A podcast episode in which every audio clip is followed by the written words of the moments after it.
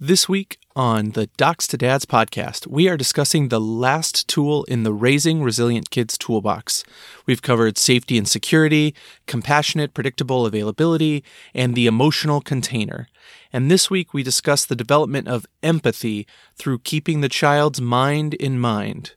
This is another piece of the puzzle to helping children learn to process their emotions and learn to understand the emotions of others. Come join us this week on episode 43 of the Docs to Dads podcast.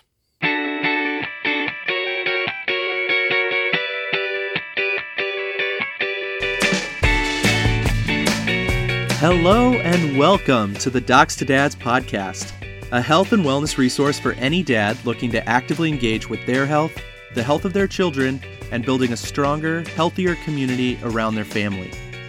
Each week, Dr. Scott, a board certified pediatrician, will explore topics relevant to child health and how dads can be an active participant in their growth, development, and other issues that affect children and the whole family.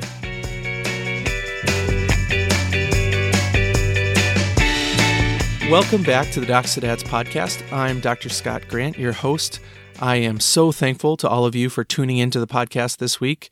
Uh, for regular listeners to the show, uh, by the time you hear this, it is very likely that baby number three has arrived. So look forward to learning more about that in future episodes. Uh, I'm trying to bank a bunch of uh, episodes before baby comes, uh, and this should be the first one that airs after baby uh, has arrived, although that's not certain to be true. And if you are new to the show, this is your first time listening in, I just want to say a big welcome and thank you for joining me. I'd love to hear from you. I'd love to hear about how you found the show. If there's anything that I can do to support your journey as a dad, I would love to hear about that. Please feel free to connect with me on social media or shoot me an email at docs2dadspod at gmail.com. This is the final installment of a five part series on raising resilient, thriving children. So I hope you'll make time to go back and check out the last few episodes. That'll help provide a little bit of context for this episode. Let's get into it. Growing up as a child of the 90s, one of my favorite cartoons was the classic Fox animated X Men series. This was my first exposure to the comic book slash superhero genre, and these continue to be some of my favorite comic book characters. Uh, so, for those of you who are too young or less nerdy than me, the X Men are a group of heroes who have all developed a genetic mutation called the X gene. And this gene manifests itself in different ways within each member of the team. So, those of you who are more nerdy than me, forgive me for not knowing the exact right descriptions of these folks. I'm, I'm getting to a point here. so Cyclops, for example, is the leader of the team, and he can basically shoot laser beams from his eyes. It gets much deeper than that. He's actually like opening his eyes to a as a portal to another dimension, something about energy. But the eight year old me appreciated that he was shooting laser beams out of his eyes. There's the anti hero Wolverine, who has incredible healing powers that allows him to re- recover quickly from an injury. Storm can control the weather. Rogue can absorb the life energy from anyone that she touches. You get the idea. There's a lot of these. Nightcrawler was one of my favorites, right? He could teleport wherever he wanted to go. There's a ton of these that are that are really awesome. The mentor of the team is Professor Charles Xavier, who has been brilliantly played in recent films by Patrick Stewart and James McAvoy. Professor Xavier is a telepath, and this means that he can actually get into the mind of other people and understand their emotions and their motivations, and he can really sense their fear or their insecurity. So he can really get into their mind and understand exactly what's going on in there, both the good and the bad. And this is how he is able to locate mutants across the globe. He uses a, a special magnifier of his telepathic abilities to find mutants across the globe in order to recruit them to join the team. While Professor Xavier, Professor X as he's called, can get into the minds of other people and perfectly understand their emotions, we all have the ability on some level to step into another person's shoes and try to understand their perspective. And this is the final tool parents must use in order to raise resilient, thriving children, both in the sense that parents need to have this skill to understand their children, and it's a a skill that we need to help our children develop so that they can go out into the world and be resilient and to thrive. And so this is in the trauma informed care space, this is an idea that we call keeping the child's mind in mind. Some folks might call this perspective taking. Uh, there's a couple of different sort of technical terms for this, but the way I think about it uh, most intuitively is sort of this ability to like stand in someone else's shoes and understand their point of view.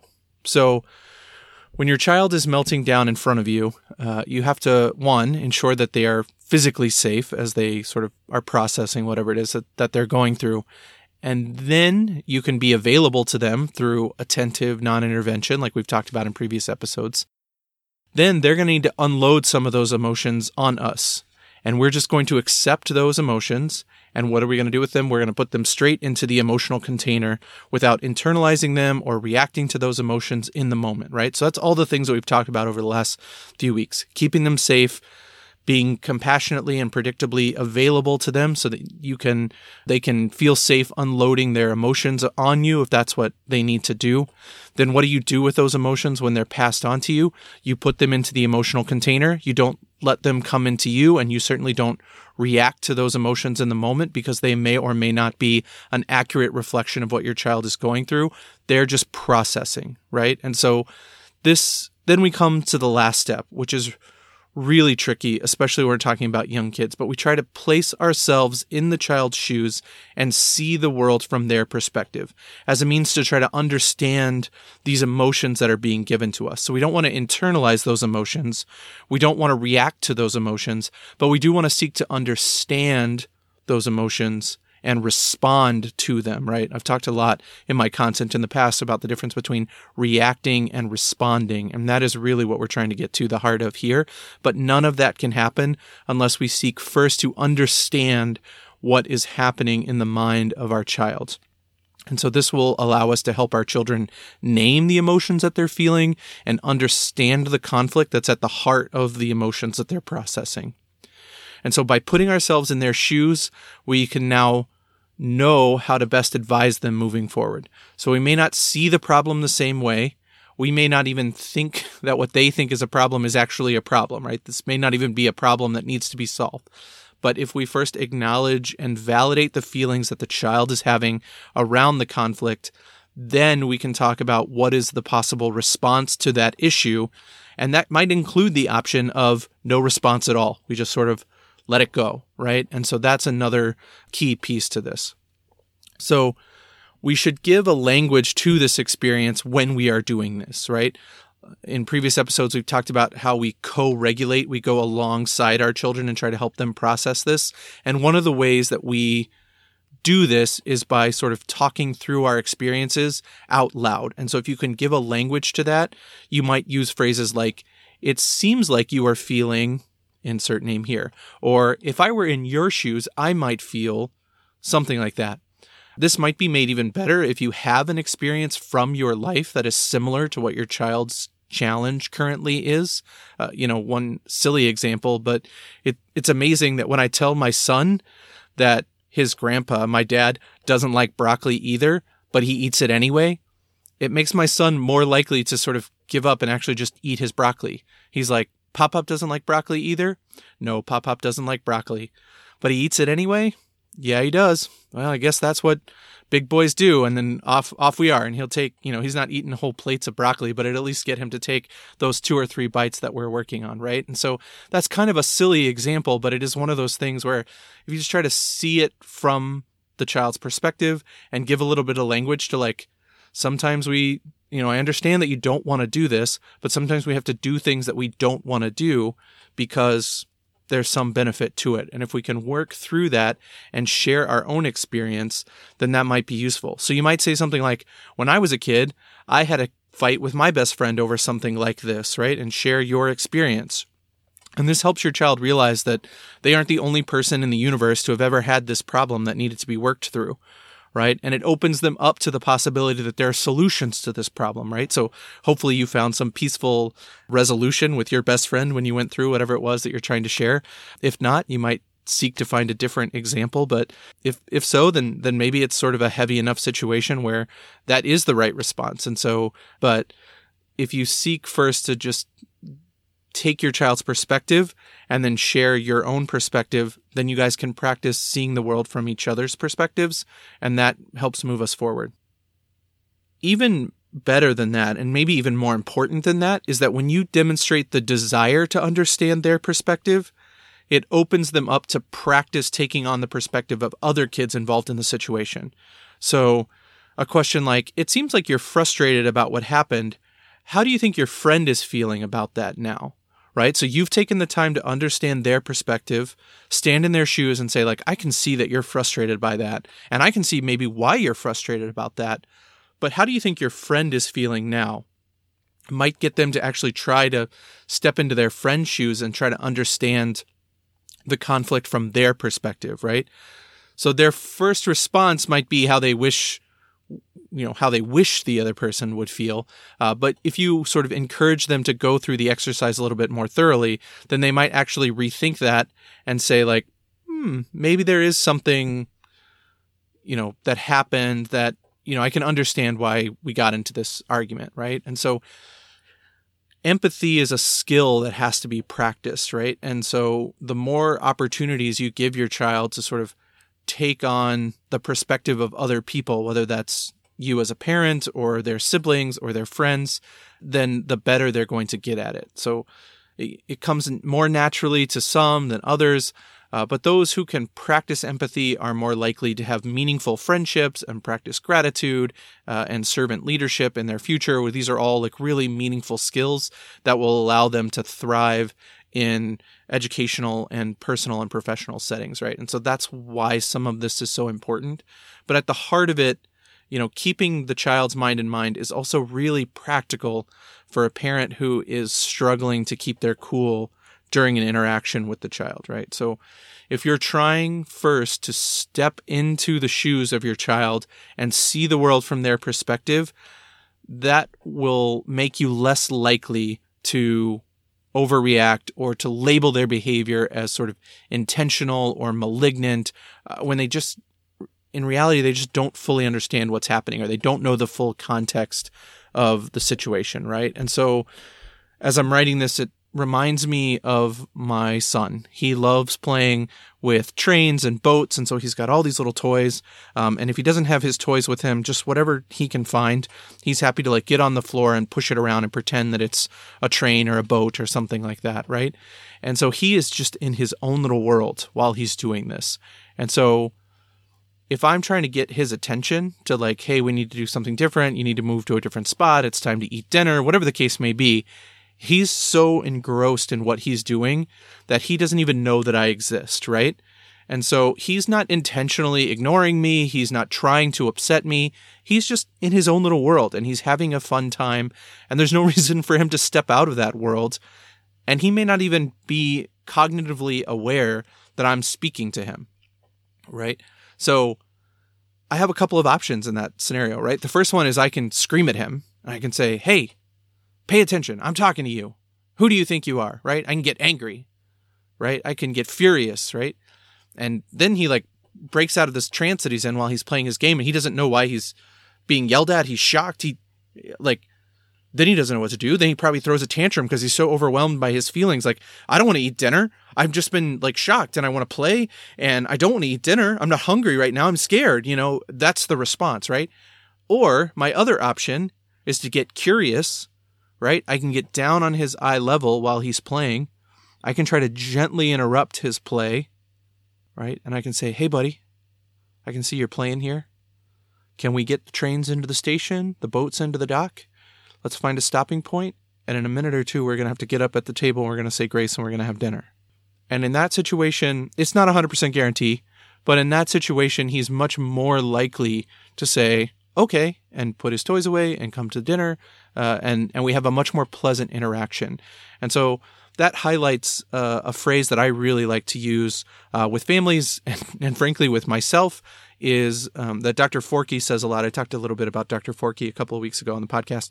She always says, "Get curious, not furious." Right, and so if you can respond in that moment to sort of understand what is going through my child's mind right now, such that you can take on their perspective and help them navigate from where they are to where you want them to be, that's going to work a lot more effectively than hitting the roof and getting furious and screaming and all those kinds of things, right? And so the more you can help them with that transition, the better off they're going to be. And all of that starts with perspective taking. It all starts with having the child's mind in mind.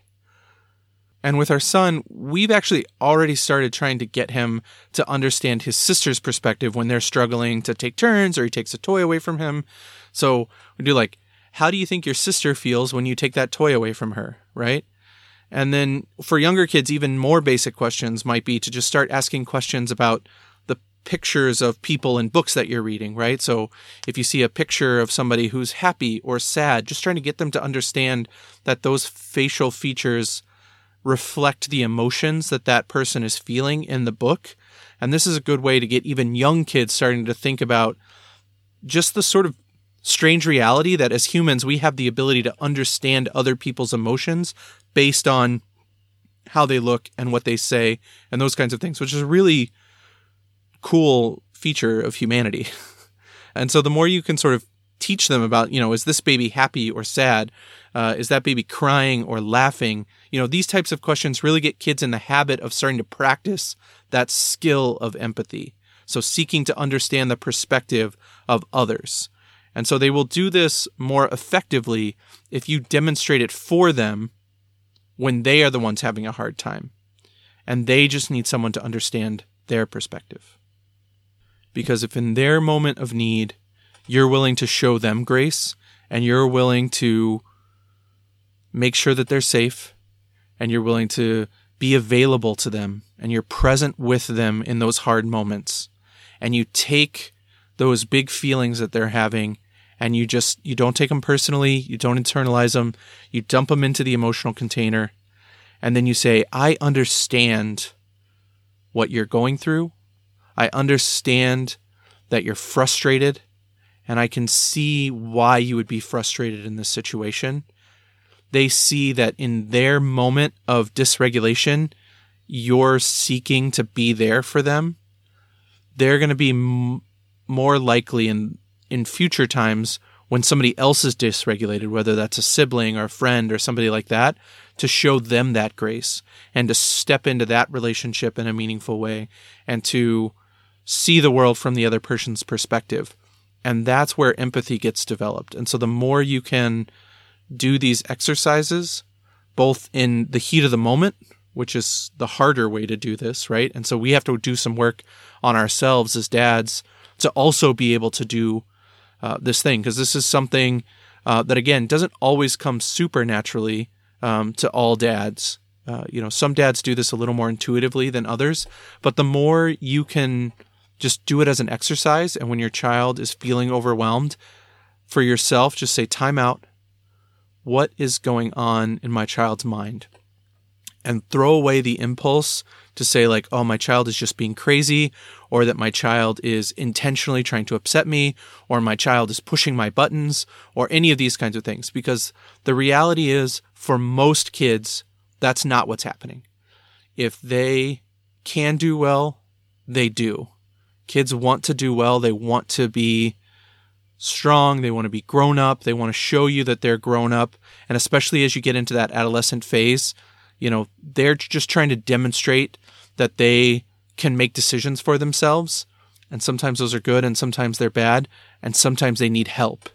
And so I think if you move away from attributing like my child is just intentionally misbehaving or intentionally causing trouble, whether they're a toddler or a teenager, you're going to have a more meaningful interaction with your child in that moment, and you're going to be able to make progress toward a more meaningful outcome. And so keep that in mind.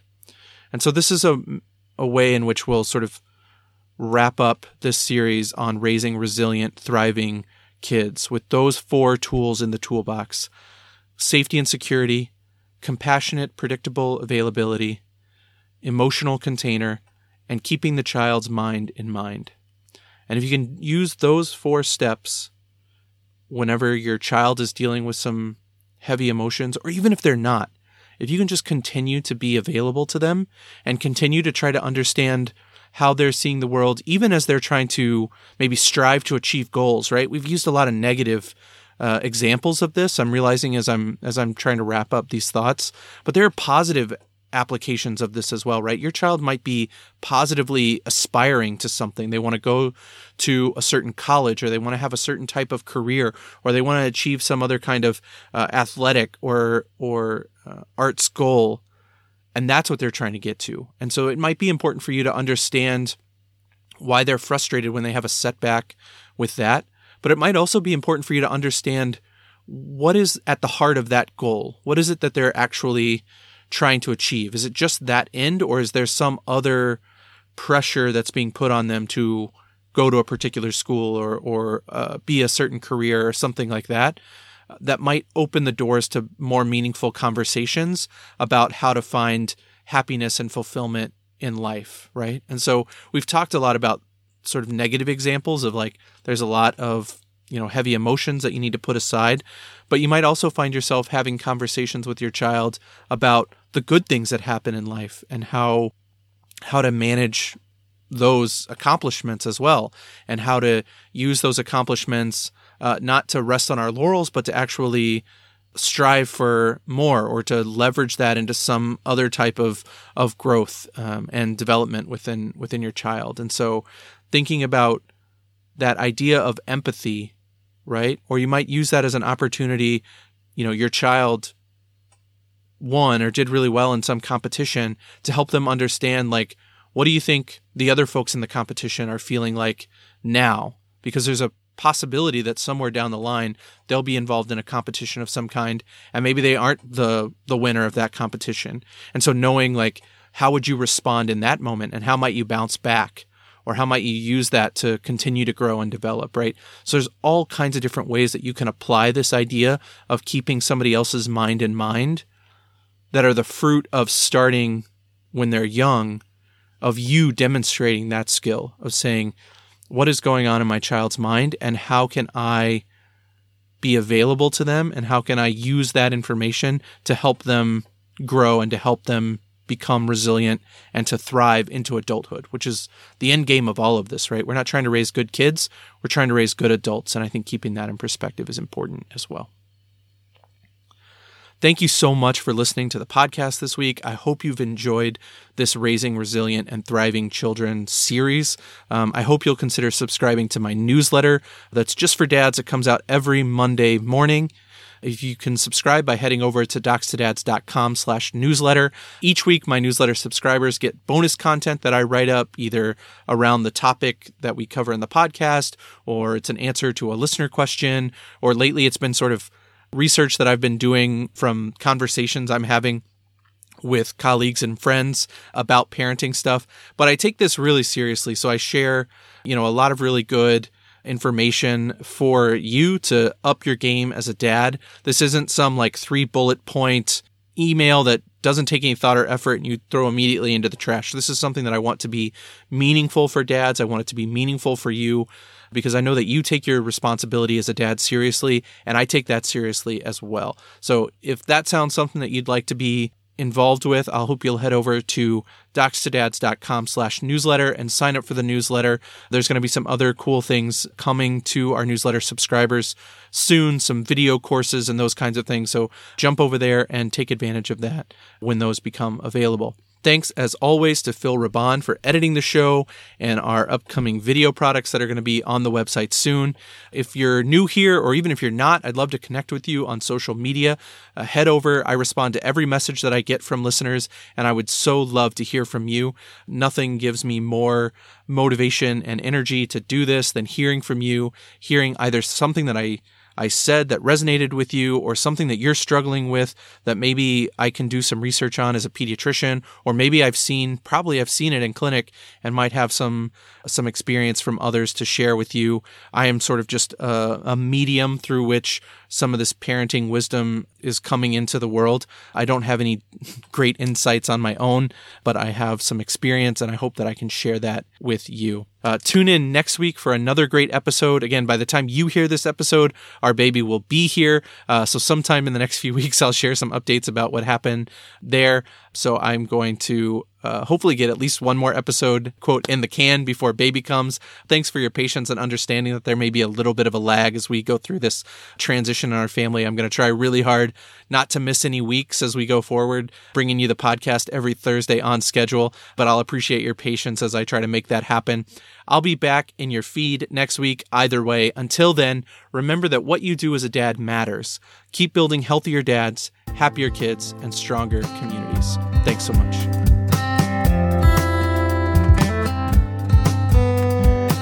The information included in this podcast and other Docs to Dads platforms is intended for your education and entertainment only. It is not intended as medical advice and should not replace a relationship with a primary care pediatrician or other provider who will give the most appropriate recommendations for your individual situation.